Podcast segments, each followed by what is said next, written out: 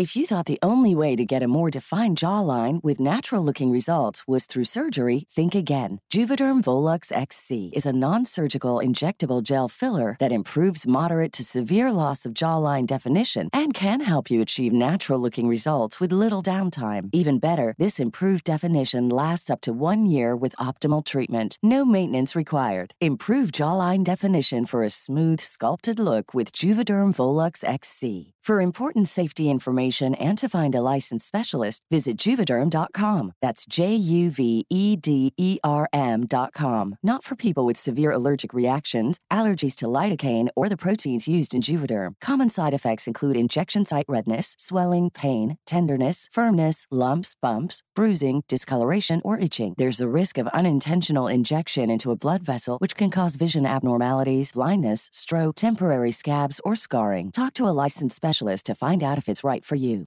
Millions of people have lost weight with personalized plans from Noom, like Evan, who can't stand salads and still lost 50 pounds. Salads, generally, for most people, are the easy button, right?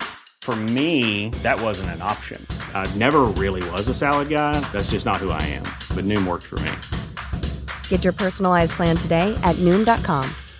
Real Noom user compensated to provide their story. In four weeks, the typical Noom user can expect to lose one to two pounds per week. Individual results may vary. For most of us, crime is something we see on the news. We never think it could happen to us until it does. Loved ones are gone, and for the survivors, the scars will never heal.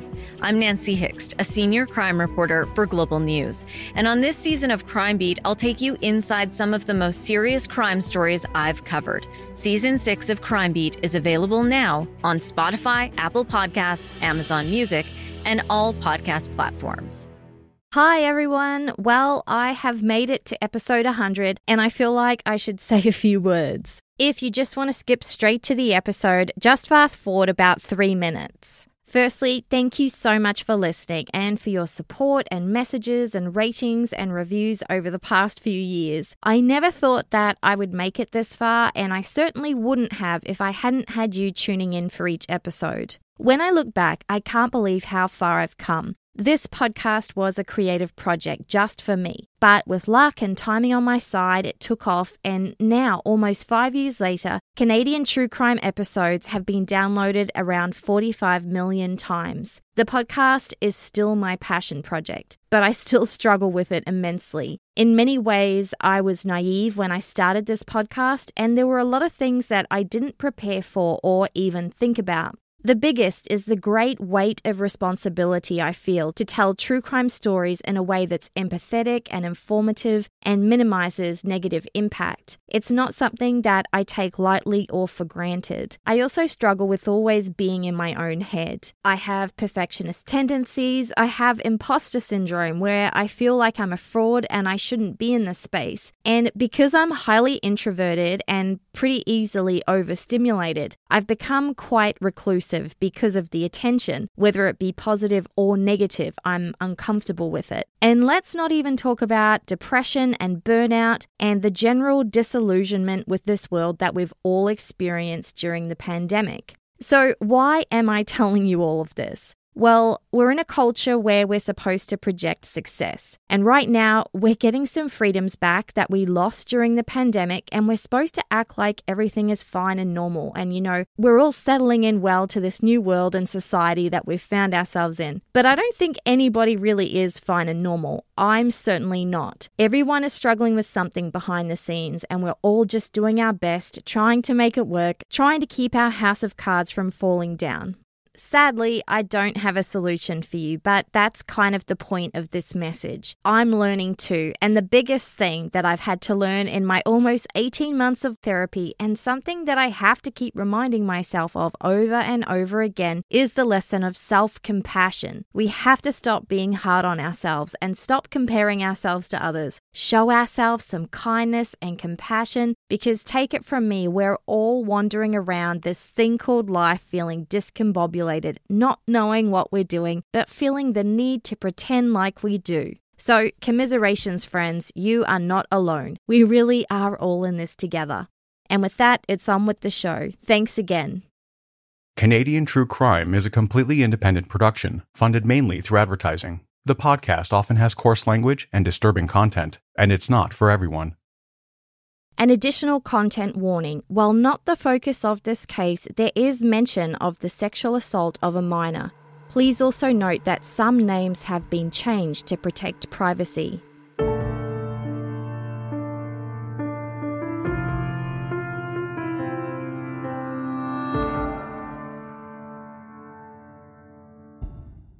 It was the summer of 2007, and 25 year old Carlos Rivera had a lot to look forward to. His birthday was coming up the next month, and to celebrate, he'd booked flights to travel from the small town of LaSalle, Ontario, where he lived, to visit his mother in Florida. Feeling sentimental, Carlos started flicking through a family photo album and decided to call his mother Maria just to tell her how much he missed her. See, Carlos and his family first immigrated to Canada from El Salvador when he was a teenager, but they were refugees for quite a few years before that. Carlos had been born soon after the start of the Salvadoran Civil War, a violent, bloody conflict that resulted in mass human rights violations and loss of life. For 12 years, ordinary civilians like Carlos and his family were targeted and terrorized by military groups. People were being tortured, there were death squad lineups, villages were bombed, and children were being forcibly recruited to be child soldiers. Their home had become too dangerous to live, so they had to flee. Carlos and his family were among hundreds of thousands of El Salvadoran refugees who sought asylum in other countries. First, they were taken to Guatemala and then to Uruguay, where they lived for a few years. During this time, Carlos started working in a shoe factory to help support his family. He was just 12 years old. It was a hard time, but the family were determined to make it through this hardship and succeed. After years of instability, the Rivera family arrived in Canada in 1996 when Carlos was 15. This would be their final destination. He encouraged his younger brothers to work hard at school so they could make the most of living in Canada and all the opportunities it offered. But the marriage between the parents, Carlos Sr. and Maria, didn't last, and Maria would remarry and move to Florida. So in Canada, it was just Carlos Sr. and the four boys. He would tell the Windsor Star that Carlos, his oldest son, always stepped up to the plate when he needed to work, taking good care of his three younger brothers. Carlos Sr. came to consider his son as more than that. Quote, he was my best friend, my protector, someone I could always count on. By 1999, 18 year old Carlos was looking for work in Windsor, Ontario.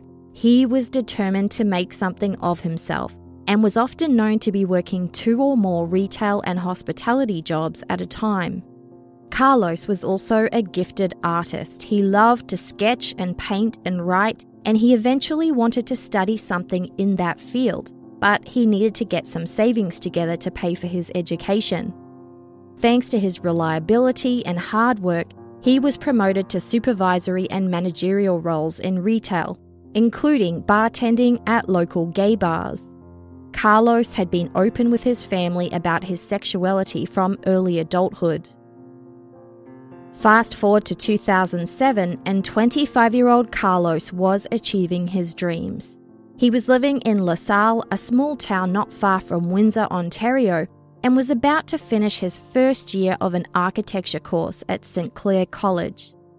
His artwork had also flourished.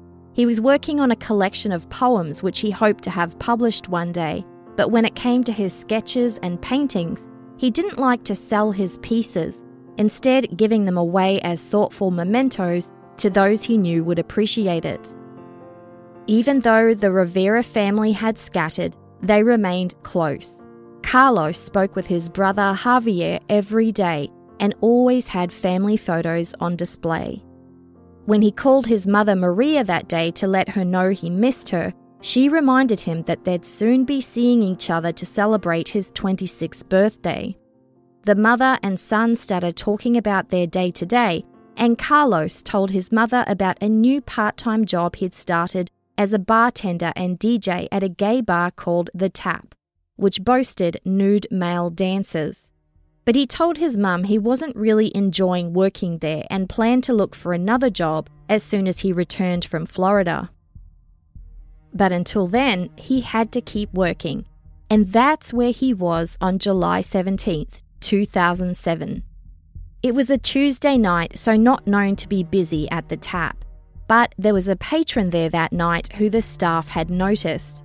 A tall, athletic man in his early 20s with heavily tattooed arms, who had been boasting about being a soldier in the military. Everyone was surprised when he asked if there were any jobs available as a male nude dancer. He was given a job application but didn't have the required identification to submit it, so he promised he'd be back the next morning. But the owner of the tap had already decided no. This guy just gave him a bad feeling. After that, bar staff saw him making conversation with Carlos behind the bar, at some point seeming to hit on him. When Carlos had finished his shift, the patron was still there, and staff saw the two men leaving together, driving off in Carlos's silver Honda.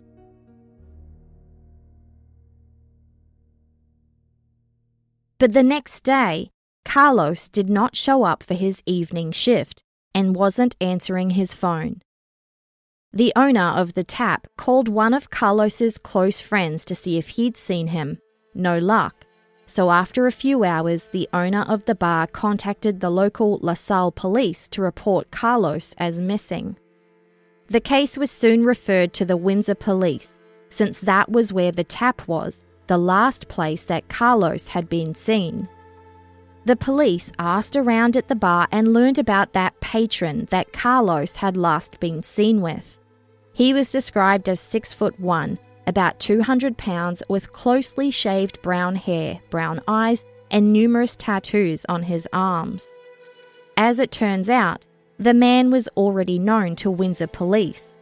He was 22 year old Jesse Imeson, a local troublemaker. He wasn't known to be gay though, so the circumstances of him being in a gay bar looking for work as a male nude dancer and then leaving with the bartender was unusual. In any event, to find Jesse, the police spoke to some of his known associates and soon discovered he had been living in a local boarding house for the last few weeks. When police arrived there, Jesse Imeson was nowhere to be found. Officers gained access to the room he'd been renting, and there they found the partially naked body of Carlos Rivera on Jesse's bed covered by a blanket. He'd been strangled to death. A belt was wrapped around his neck twice, and he'd also sustained a facial injury. The front page of the Windsor Star urged residents to be on the lookout for Jesse Imeson, who was a suspect in the murder of Carlos Rivera. Police believed that he was on the run in Carlos's car, that 1996 silver Honda Civic. But the last time Carlos had been seen was almost two days before his body was discovered, and by that time, Jesse Imeson was long gone. And sadly, the murder of Carlos Rivera was just the beginning of a series of events that would shock the nation.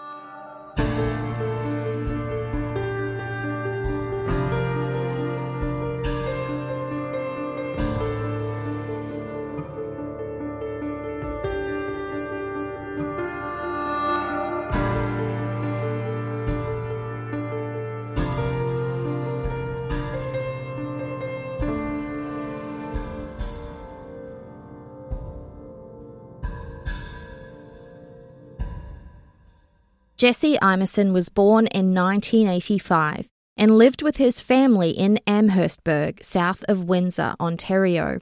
He was the oldest of three children with a father who worked in construction. His former babysitter would describe him to journalist Jennifer O'Brien for the London Free Press as a jokester who would chase her through the house with a water gun. Quote, He was a happy kid. He had these huge eyes and he was always smiling, trying to have fun. But Jesse reportedly had a very troubled childhood, with significant family instability and behavioural problems that his parents just didn't have the capacity to deal with. By June of 1995, the family situation had reached crisis mode when his father, 27 years old, died by suicide. Jesse was reportedly the one who discovered his body.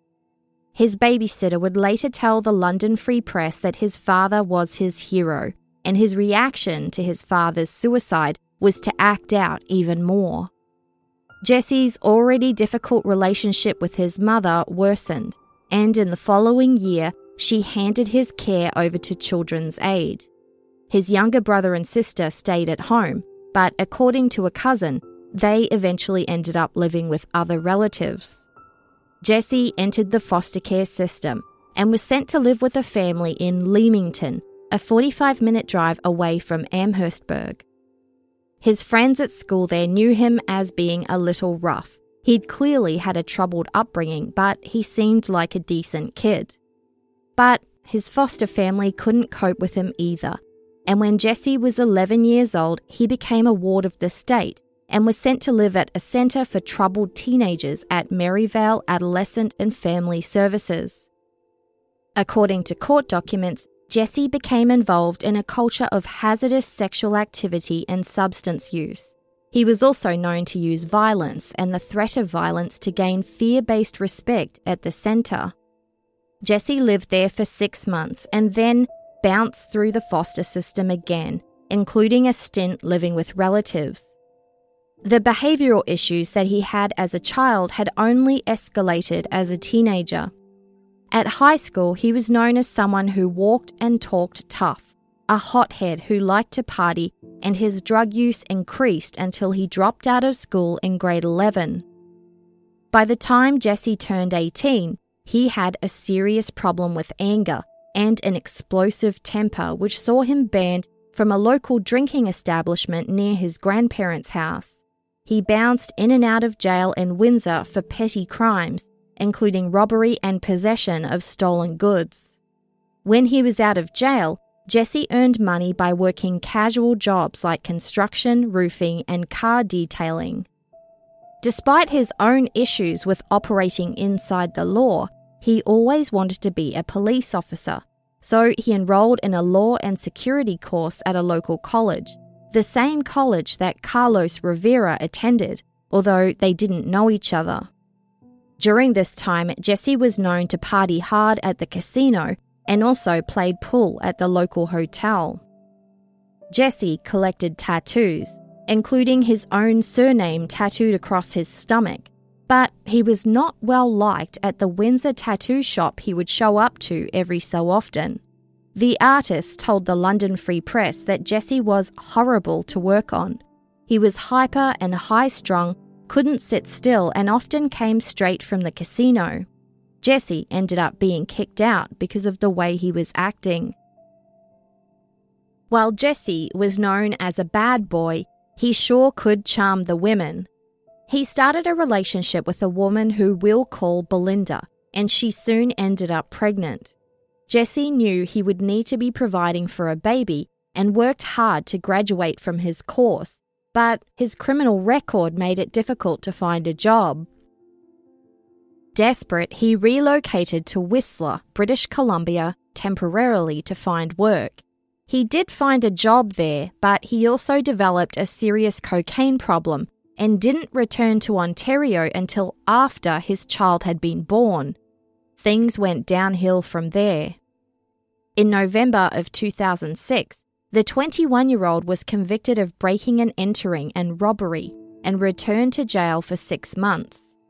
Despite all of Jesse's troubles, he continued an on and off relationship with his child's mother and was able to keep a close group of friends.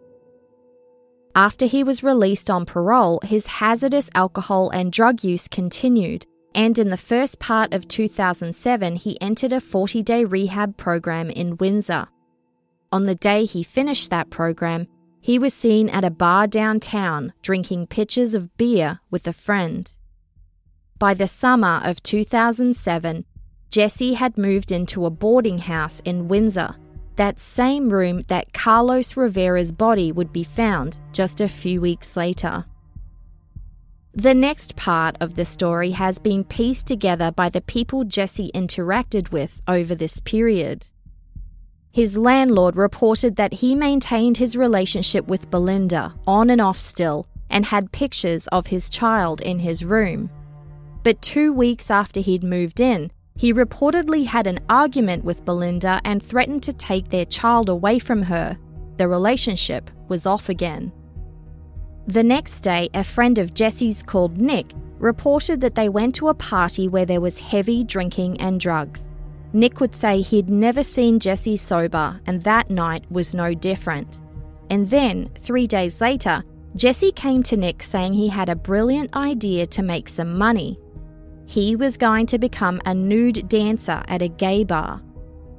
Now, of course, Jesse wasn't known to be gay, but he told Nick it was his belief that men, quote, were perverts and he could make a lot of money by stripping for them. And that was exactly what he was going to do.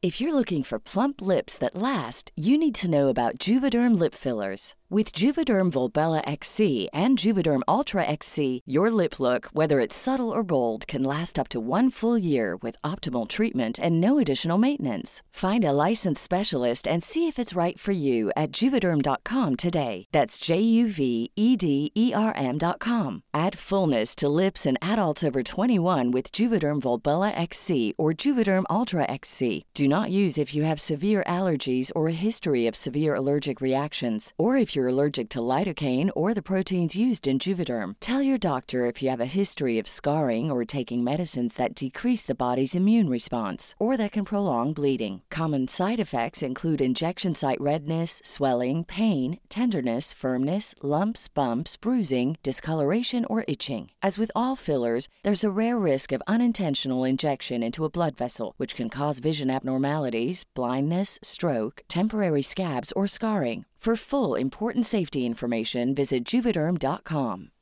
Millions of people have lost weight with personalized plans from Noom, like Evan, who can't stand salads and still lost 50 pounds. Salads, generally, for most people, are the easy button, right?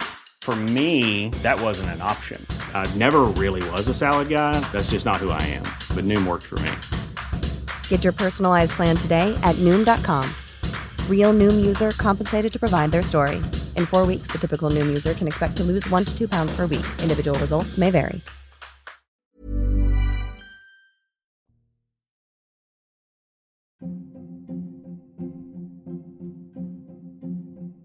The night of Tuesday, July 17th, 2007, Nick dropped Jesse off at the gay bar called The Tap, a bar that he'd never been to before.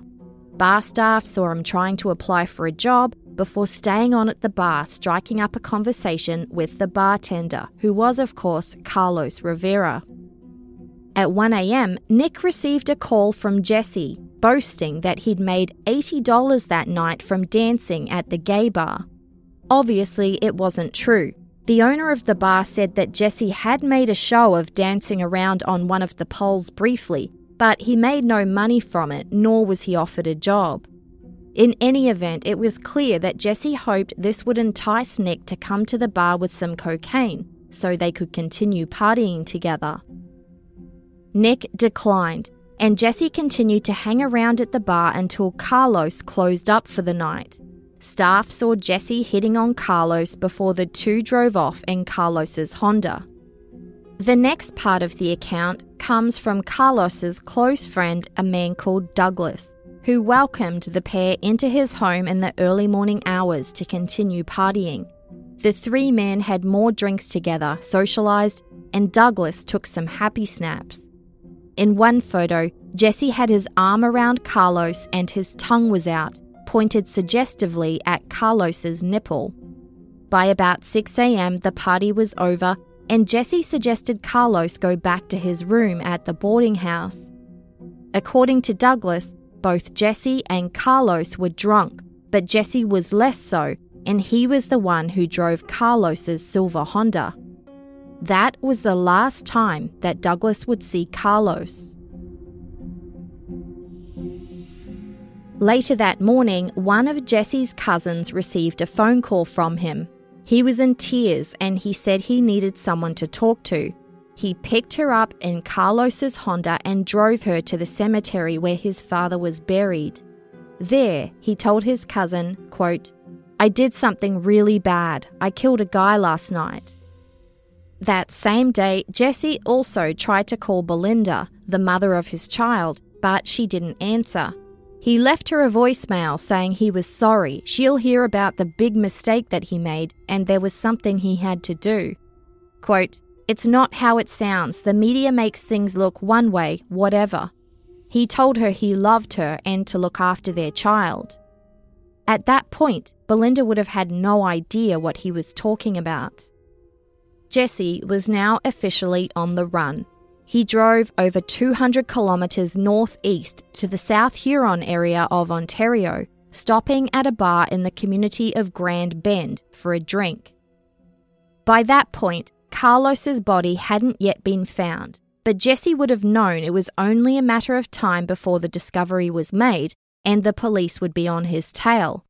But until then, he would be enjoying his freedom. He ended up at a different bar where he got to chatting with two young women and spent the rest of the night partying with them. Jesse was heard boasting about his car, that silver Honda that belonged to Carlos. He also made sure that everyone knew he was in the US Army and had served in the military in Afghanistan. Jesse had hit it off with one of the young women who we'll call Lucy, and when the bar closed for the night, he confided in her that he had nowhere to stay. While not a minor, Lucy was a teenager who still lived with her parents in the nearby city of Exeter, and she generously offered to drive the 22 year old man she'd only just met back there to stay the night. Carlos's silver Honda remained where Jesse left it. He stayed the night at Lucy's family home without incident, and the next day the pair spent the day at the beach.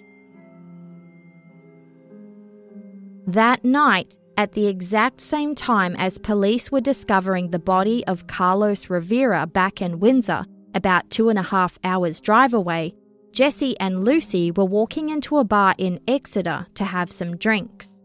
The clock was now ticking. The bartender would later tell the Globe and Mail that Jesse was wearing a black shirt and jeans and seemed like a normal guy who had manners. He had successfully charmed Lucy, and that night he stayed with Lucy in her family's home yet again. But the next morning, the news was out about Carlos, and Lucy's mother happened to catch a news report about the man who was wanted for his murder. The public had been advised to be on the lookout and call 911 if anyone saw him. When the picture of Jesse Imeson flashed up, Lucy's mother immediately recognised him as the stranger who had stayed two nights at their home. But instead of contacting the police, she dealt with it by ordering Jesse to leave immediately. Lucy drove him to a nearby field in the rural area and dropped him off there. She would say that he told her he knew he was a wanted man, but insisted he was only present for the murder, he was not the one responsible. Had Lucy or her family called 911 immediately to report that they had the fugitive in their house the last two nights, they may have prevented what happened next. But they didn't. After Lucy dropped Jesse off at the field, he ran on foot for several kilometres before breaking into a shed at a random farm. There, he managed to find a 22 caliber semi-automatic rifle, 200 rounds of ammunition, and a coat, all of which he stole. Jesse Imeson was now an armed fugitive on foot. He'd murdered one person and he now had nothing to lose. His name was all over the news that day, but Lucy and her family remained tight lipped about their fugitive house guest. But the next day, they must have changed their minds because Lucy reportedly put in a report to Crime Stoppers to say that he'd been seen in the area. The police acted quickly with Lucy's help to search the field where she dropped him off, as well as nearby cornfields. But of course, Jesse was long gone by that time. It didn't take police long to find Carlos Rivera's silver Honda that Jesse had abandoned in Grand Bend. The police warned the public to still be on high alert for him because he was believed to be still in the general area. And he was. About a 15 minute drive from the area where he was last seen is the township of Mount Carmel.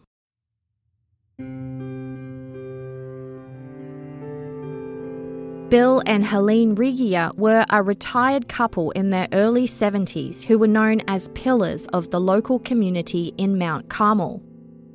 They'd been married for over half a century and lived in Bill's childhood home, a farmhouse on 50 hectares of land where they kept a chicken and a sheep farm.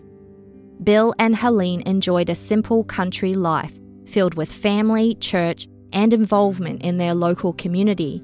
They had six children, 16 grandchildren, and five great grandchildren, and were highly regarded as reliable, kind, and generous people.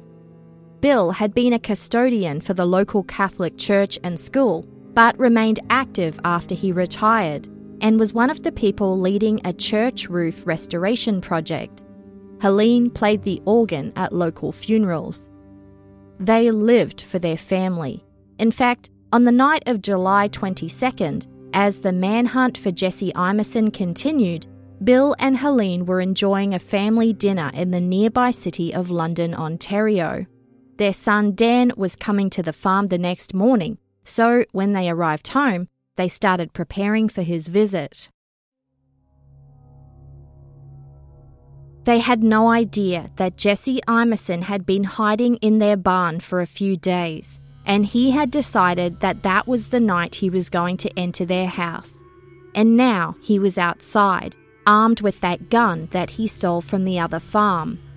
According to court documents, he smashed a window, climbed inside, and then came across Bill and Helene. He ordered them into the basement at gunpoint, and the terrified couple waited while he looked around for something to tie them up with. He tied Helene's hands in front of her with the home phone line. And then Helene had to watch as Jesse cut an iron cord and basically strung her husband Bill up, binding his arms to the rafters and pipes, similar to a crucifixion pose. Jesse shot 73 year old Helene Regier four times in the chin, shoulder, neck, and chest, leaving her to bleed to death on the ground. He then turned the gun on 72 year old Bill Regier, shooting him two times in the chest and once in the temple. He left Bill in the position to hang there, held up by his restraints. Bill and Helene Regier's last moments were spent in absolute terror for no reason. All Jesse wanted was money, supplies, and a getaway vehicle. He stole Bill's wallet, as well as food, clothes, and knives he found in their house, chucked it all in a suitcase, and then stole the Regier's 2006 grey GMC Sierra pickup truck. Jesse Imeson was on the run again. The next day, at around lunchtime, Dan Regier arrived at his parents' farmhouse for his visit as scheduled. He noticed that something was amiss. A window had been smashed and his parents' pickup truck was missing from the property. It wasn't long before the bodies of his parents were discovered in the basement. Jesse Imeson was soon linked to the murders. In fact, the public learned he was the suspect in the double murder before they even learned the identities of Bill and Helene Regier. Size 12 men's Nike shoe prints were found at the scene, which would later be matched to the exact same size and shoe that Jesse wore.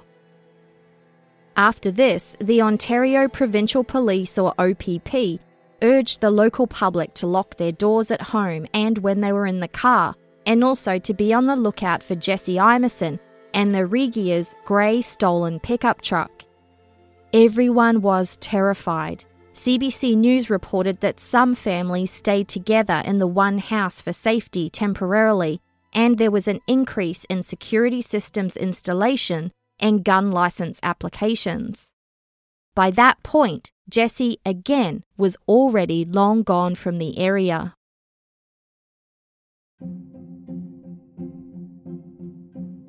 It wasn't long before the news about Jesse's stay with Lucy and her family came to light, and locals and the media started hounding them to find out why they let Jesse go and didn't tell the police until the next day. The family wouldn't talk to the public, and anyone who came on the property were ordered off. In the meantime, a person came forward after communicating with Lucy in a Facebook group that had been set up to find Jesse Imeson.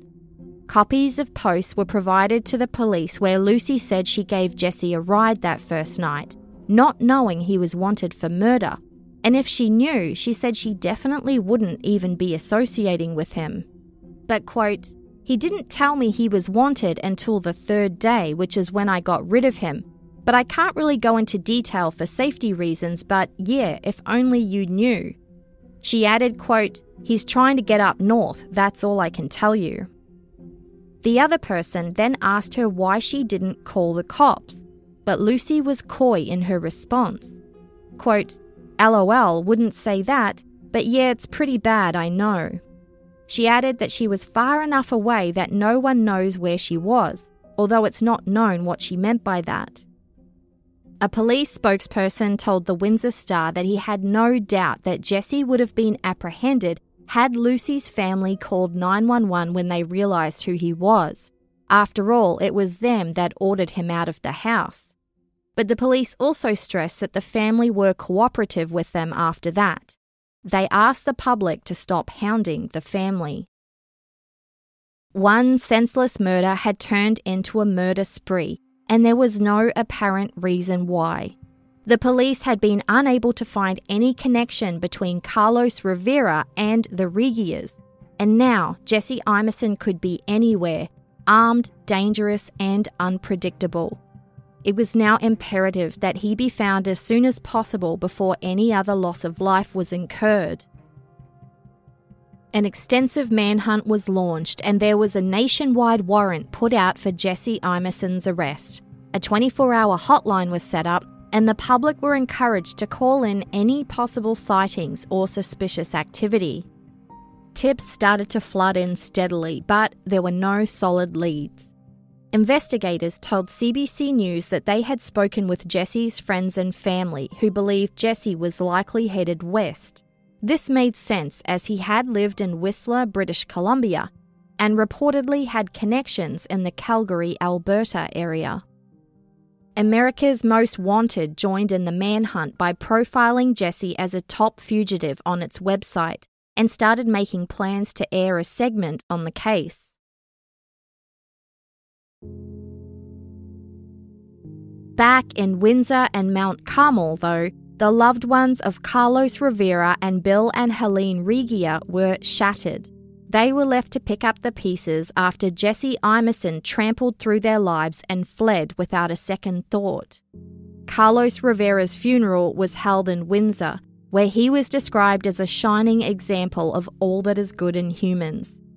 They spoke about how in 2005, after Hurricane Katrina decimated New Orleans in the US, Carlos had gone there with Habitat for Humanity to help rebuild homes for survivors and when a Windsor local was shot outside a gay nightclub over the river in Detroit, Carlos had organised a benefit to help pay for his medical care. His family described him as a compassionate, loving, generous person with a giant heart who drew people in with his positive attitude, kindness, and wit. His obituary included one of his favourite quotes by William James, something that he tried to live his life by. Quote, the great use of life is to spend it for something that will outlast it. That same day, the Regier family released a statement about Bill and Helene, describing them as pillars of the community who had strong family values. So many people attended their funeral that there was overflow with people sitting on lawn chairs outside the church, a testament to the respect the community had for the couple. Tributes were given by three of their grandchildren, who described them as inseparable, quote, Their love was so strong that not even death could tear them away from each other. Another grandchild told the congregation that Bill and Helene taught everyone faith, strength, family values, and forgiveness. But it was forgiveness that was most important at this time.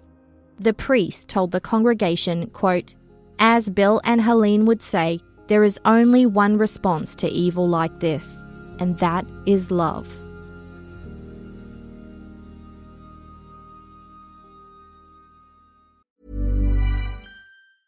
So, you've got an idea for a business the store of your dreams. There's just one thing to figure out everything. That's why Shopify's all in one commerce platform makes it easy to sell online, in person, and everywhere else. Sell on social media, source products with an app to get that first sale feeling.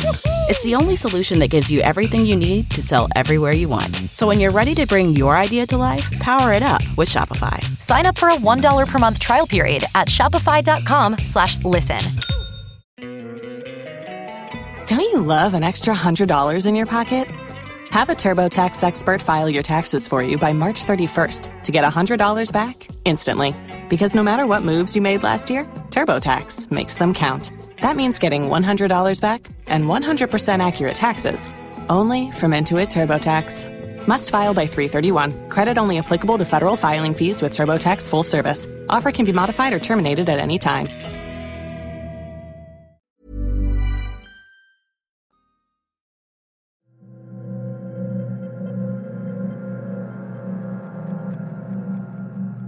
So while there had been reports that Jesse Imeson was headed west and also north, he was actually mainly headed east.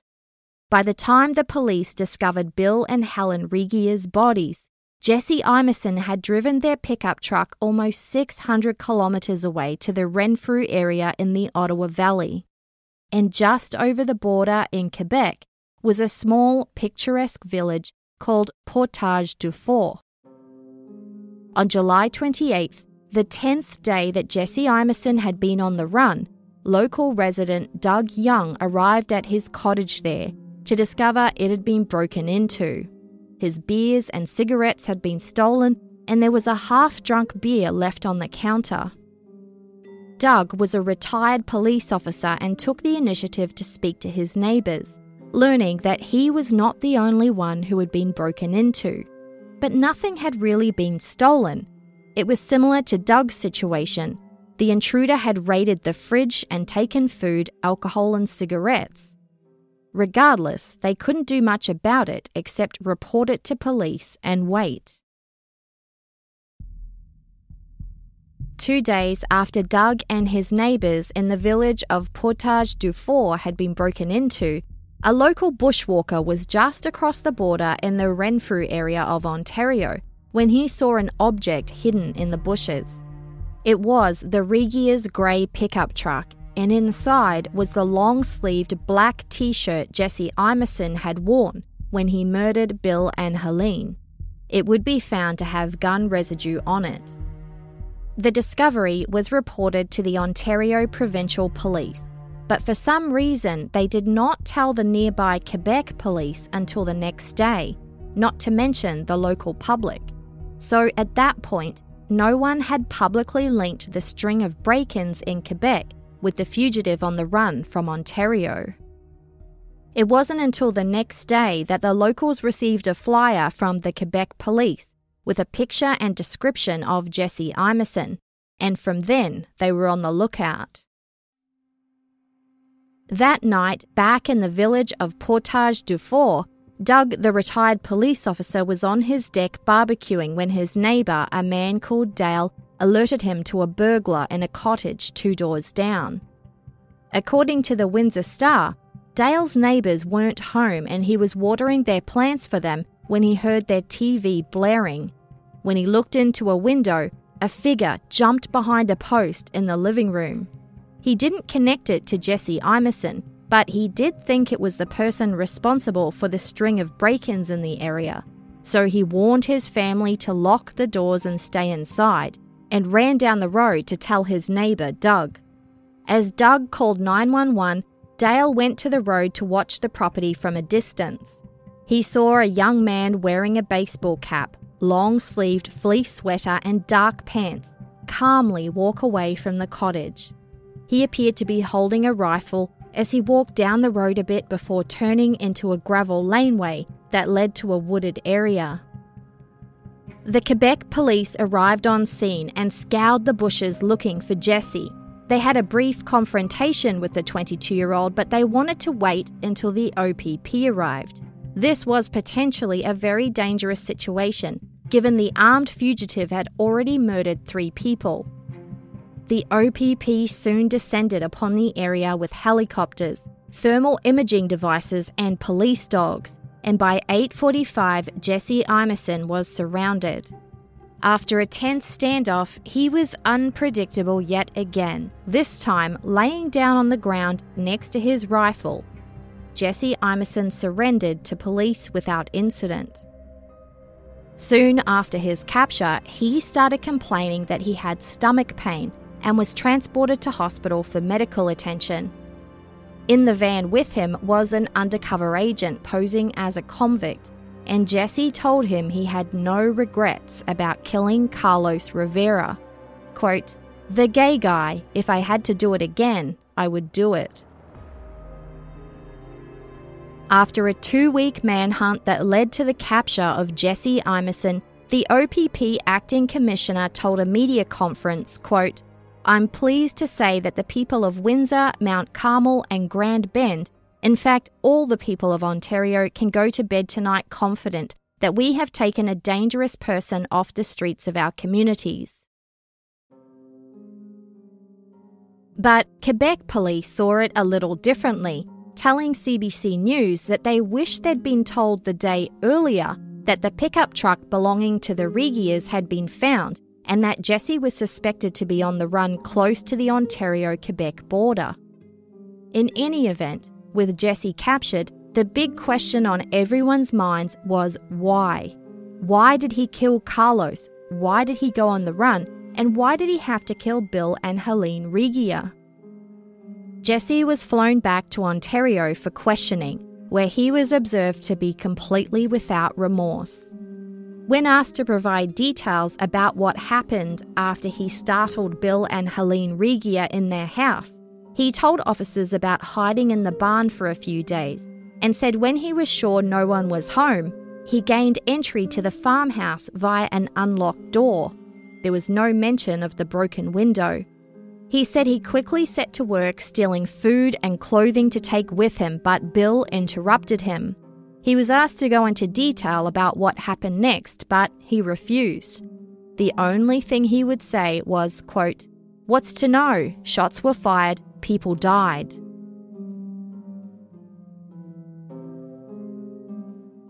In the meantime, the investigation continued into Jesse's murder spree in Ontario, and he was now the prime suspect for breaking into at least nine cottages in Quebec. Police concluded that Jesse had most likely been hiding out in the loft of one of the cottages he'd broken into, via the roof.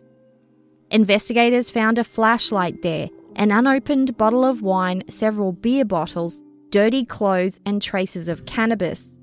He'd also ordered adult movies on a cable channel. Jesse Imeson was charged with the first degree murder of Carlos Rivera, and later, two more counts of first degree murder in the deaths of Bill and Helene Regier.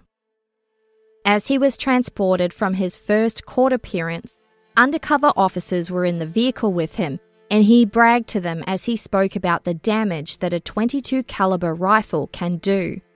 Quote, "It'll kill ya. I kill people with it. One shot will kill ya." An interesting perspective given he used that same rifle but shot Helene four times and Bill three times, way overboard. Jesse did not seek bail and rejected a deal to plead guilty to first degree murder. In the lead up to the trial, the Crown dropped theft charges to focus on the murder charges. But on Jesse's side, the chaos continued, and by May of 2008, he had fired his third lawyer.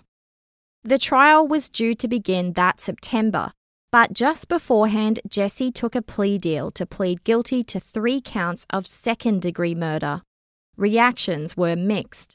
Many were angered, as it seemed the murders of Bill and Helene Regier in particular met the criteria for first degree murder, which involves planning and intent. But on the other side, it saved on the cost of a full trial and spared the families of having to relive all the events in detail. The sentencing hearing was held in Goderich, Ontario.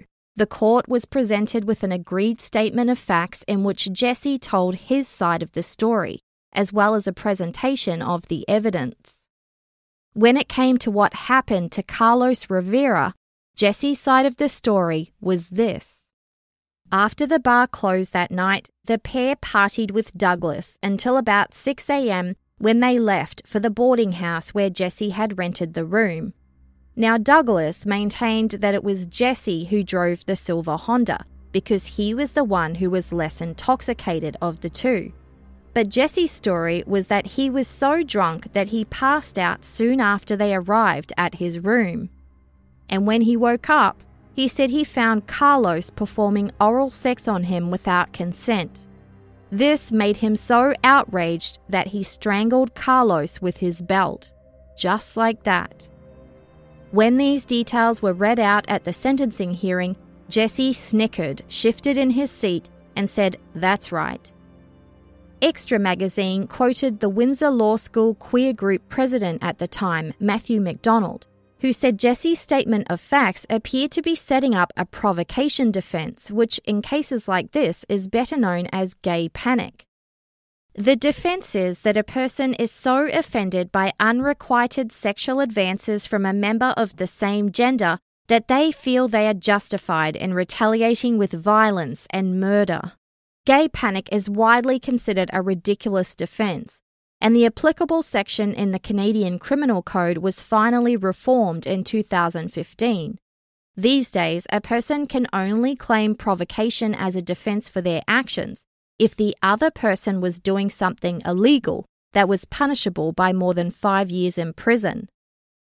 But Jesse Imeson's murder spree happened eight years before that reform, and his lawyer may very well have used provocation as a defense tactic had the case gone to trial. But the court also heard evidence from the crime scene that suggested Jesse's gay panic story may be more fiction than fact. Jesse's semen was found in Carlos's mouth and on his shirt, which did not seem to line up with Jesse's story that he woke up during the act and was outraged. In the book Rampage Canadian Mass Murder and Spree Killing, Author and criminologist Lee Mellor argues that the more probable scenario was that Jesse was unstable and sexually confused and willingly allowed Carlos Rivera to give him oral sex. Mellor writes, quote, Rather than feeling good about the experience, he realized that his masculine, heterosexual self image had been compromised. He was unable to accept responsibility for his own choice to engage in the act so projected his anger and self hatred onto Carlos Rivera and strangled him. After that, Jesse, of course, drove Carlos's car 200 kilometres to Grand Bend, Ontario, abandoned the car, stayed for two nights with Lucy and her parents, and set off on foot. When it came to the murders of Bill and Helene Regier, Jesse maintained he did not go to their farm intending to kill anyone, but, quote, things unfortunately unfolded and led to the deaths of two people. There was much outrage over this passive statement. In a column written in the Windsor Star, author Gord Henderson described what Jesse did as a cold blooded, calculated home invasion, a slaughter of the helpless. Quote, if it isn't first degree murder, what the hell is? He didn't have to kill them, he could have left them tied up to be found by relatives, but he chose, in an act of pure evil, to butcher them. Before sentencing, the loved ones of Carlos Rivera and Bill and Helene Regier gathered to deliver their victim impact statements, some read by their lawyers. Bill and Helene's daughter Carol told the court that their lives were forever changed. Quote, our conversations with mum and dad kept us stable and rooted. always reminding us of what was important in life. We will never forget this deep sorrow. She said violence is foreign to their family and the pain was sharp, raw, and intense. Quote, Breaking into the sanctuary of one's home is a bizarre and barbaric act. We carry on our lives because that is what our parents would have wanted us to do. Two of the couple's granddaughters, Nicole and Kelly, read a statement that described their fear of being safe in their own homes. Quote, it is ironic that two selfless people who lived their entire lives for everyone around them were taken at the expense of one person's incredible selfishness. Grandma and Grandpa would have given him a chance if only he had done the same for them. There is no reason that this had to happen. Carlos Rivera's mother, Maria, wrote in her victim impact statement that she is a different person now. She feels dead inside and she cries constantly. Quote, Carlos was everything to me. This murderer killed Carlos's dreams and my dreams as well. One of his brothers, Alvaro, wrote about how Carlos took him under his wing and made him a man. Quote, Carlos loved taking care of me. Another brother, Hugo, lamented the loss of his brother in a different way. Quote, Carlos, in a way, helped take a demon out of society. 23 year old Jesse Imeson smirked as these statements were read and did not show any remorse during the sentencing hearing. When asked if he had anything to say, he declined to speak, but his lawyer read a brief statement which said, quote, I will be an old man before I am released, if I ever am. I am truly sorry. Please forgive me. The families described his apology as hollow. Now, when it came to sentencing, another issue arose. If Jesse had have pleaded guilty to first degree murder, he would have had to serve 25 years before being eligible for parole. With second degree murder, the judge can choose the parole eligibility period starting from 10 years. But the condition on Jesse being allowed to plead guilty to that charge is if he also agreed to a 25 year parole eligibility the same as what he would have received for first degree murder. But at the hearing, many learned that this condition was only for the second degree murders of Bill and Helene Regier. For the second degree murder of Carlos Rivera, Jesse would be eligible for parole after 15 years. It was all a moot point because the sentences were to be served concurrently at the same time. So even after the parole eligibility for Carlos Rivera has passed, Jesse would still need to wait until 25 years. But the disparity between these two sentences was pointed out because it implied that Carlos's murder was somehow slightly less heinous than the murders of Bill and Helene Regier. On the other side of the fence, it was pointed out that the longer parole eligibility period for Bill and Helene Regier may have been because Jesse broke into their home and terrorized them. Still, food for thought. In sentencing, Justice Roland Haynes described the murders as savage and senseless, and the deaths of Carlos Rivera and Bill and Helene Regier represented an enormous loss to their communities. Jesse Imeson was sentenced to life in prison without the chance of parole for 25 years. He will be in his late 40s when he's eligible for parole in 2032. Outside court, the Regier's daughter Carol told the Windsor Star that, quote, no sentence will ever be adequate for the lives that have been taken. Carlos's book of poems was finally published, called Breaking Down the Wall of Silence. The book is still for sale on websites including Barnes and Noble. St Clair College had previously held a tree planting ceremony in his honour that was attended by his family, and the architecture school established a scholarship in his name for incoming students. In the years that followed, Jesse Imeson hit the news again, but for a different reason. He launched a civil court action alleging that he'd been sexually abused by a former child and youth worker at Maryvale, the facility for troubled youths where he lived for six months when he was 11. He said that the alleged incidents left him with lasting harm and damage. And that wasn't all. Jesse also alleged that after his experience in Maryvale, when he was back in foster care, he was sexually abused for months by a Catholic priest.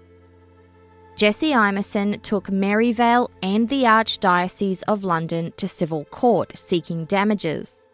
In 2016, it went to a jury trial, and the court heard from four witnesses. There was Jesse himself, the former Maryvale employee who he alleged sexually assaulted him, who denied the charges. And when it came to the Catholic priest, by the time of the trial, he had passed away, so another priest testified on behalf of the Archdiocese. There were no witnesses to the alleged sexual assaults, but key testimony was provided by Dr. Kerry Smith, a psychologist who treated Jesse in prison for three years until Jesse ended their sessions. The next part is a little complicated, but essentially, Dr. Kerry Smith was there as what's called a participant witness to give testimony about what he observed as a participant during the three years he treated Jesse and what his treatment would have entailed had Jesse not ended their sessions. It was not in Dr. Smith's scope to give his personal opinion on whether he believed the sexual assaults occurred or whether Jesse suffered any lasting harm as a result. That decision was the role of the jury. But Dr. Smith's testimony was going to be based on his written report, which was also admitted into evidence. Lawyers for Maryvale tried to block this evidence on the grounds that Dr. Smith's report went beyond the scope of his expertise. The judge allowed it, saying the doctor was qualified to provide certain expert opinions with respect to certain issues. On the stand, Dr. Smith read out excerpts from his written reports. He spoke about the common characteristics of childhood sexual abuse and then drew a causal link between Jesse's sexual assault allegations and the murders of Carlos Rivera and Bill and Helene Regier. According to court documents, Dr. Smith expressed the opinion that it was, quote, entirely possible that Jesse's first murder occurred when he woke up from a blackout to discover Carlos Rivera performing oral sex on him. End quote. While re experiencing the sense of betrayal and rage he felt towards his earlier abuser, Jesse acted with disinhibited lethal violence. So basically, Jesse was so triggered by the sexual abuse he'd allegedly suffered that he wasn't able to regulate his response to Carlos. This led to a release of aggression, which resulted in him strangling Carlos. This was Dr. Smith's opinion, and under cross examination, he confirmed that in forming his opinion, he only had the information he'd been given by Jesse Imeson himself. He did not speak with Jesse's family nor did he access any of Jesse's records from schools he had attended, group homes, Maryvale children's aid files, or medical records. And when it came to whether what Jesse was telling him was the truth, the doctor said that in his role as Jesse's therapist, he was willing to believe that Jesse was being truthful, so it was on those assumptions that he formed his opinions. The jury found that Jesse was sexually assaulted by the former Maryvale employee and ordered them to pay Jesse $225,000 in damages, as well as $175,000 in costs. And when it came to the Catholic priest, the jury did not accept Jesse's allegations and dismissed that particular complaint. Jesse was ordered to pay the church's court costs, which amounted to $125,000. In 2018, Maryvale appealed that verdict regarding their former employee, essentially saying that the judge allowed Dr. Smith's evidence to go way outside the scope of his expertise and provide opinions that he didn't have the skills, training, or experience to provide. The Ontario Court of Appeal agreed saying that although Dr. Smith may have treated patients who reported experiencing childhood sexual abuse, he had conducted no research into that field himself. And the jury relied on his testimony in reaching a verdict that Jesse Imeson was sexually assaulted by the former Maryvale employee, and of course that he did suffer harm as a result. The Court of Appeal ordered a new trial, but just for Jesse's allegations against the Maryvale employee, not the Catholic priest. Jesse Imeson appealed that decision, and in 2019, the Supreme Court of Canada rejected his appeal, giving no reason for its decision, which is standard practice. There have been no further announcements made about a new trial. It's not for us to say whether or not Jesse Imeson was sexually assaulted as a child, but he certainly did suffer other confirmed traumas outside of that, traumas that no child should have to experience.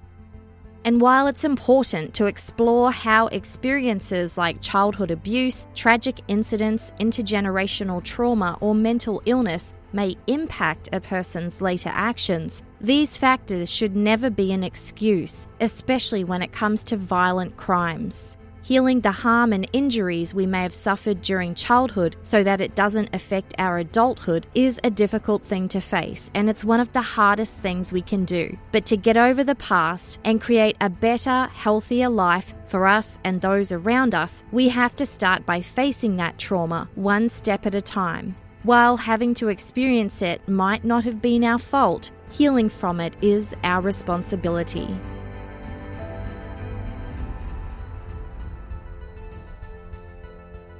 Thanks for listening. If this episode has brought up feelings for you, see the show notes for helpful resources. Special thanks to Gemma Harris for researching this case and also to 2S LGBTQIA content advisor Eliot Newton of genderbandit.com. As well as court documents and news archives, this episode relied on the journalism of Trevor Wilhelm, Dalson Chen, Sonia Pusick, and Craig Pearson for the Windsor Star Casey Lessard for Grand Bend Strip, and Jennifer O'Brien for the London Free Press. For the full list of resources and anything else you want to know about the podcast, including how to access ad free episodes, visit CanadianTrueCrime.ca. Well, that's it for this week. Thank you so much for your kind ratings, reviews, messages, and support. And thanks also to the host of True for voicing the disclaimer and We Talk of Dreams, who composed the theme song. I'll be back soon with a new Canadian true crime story. See you then.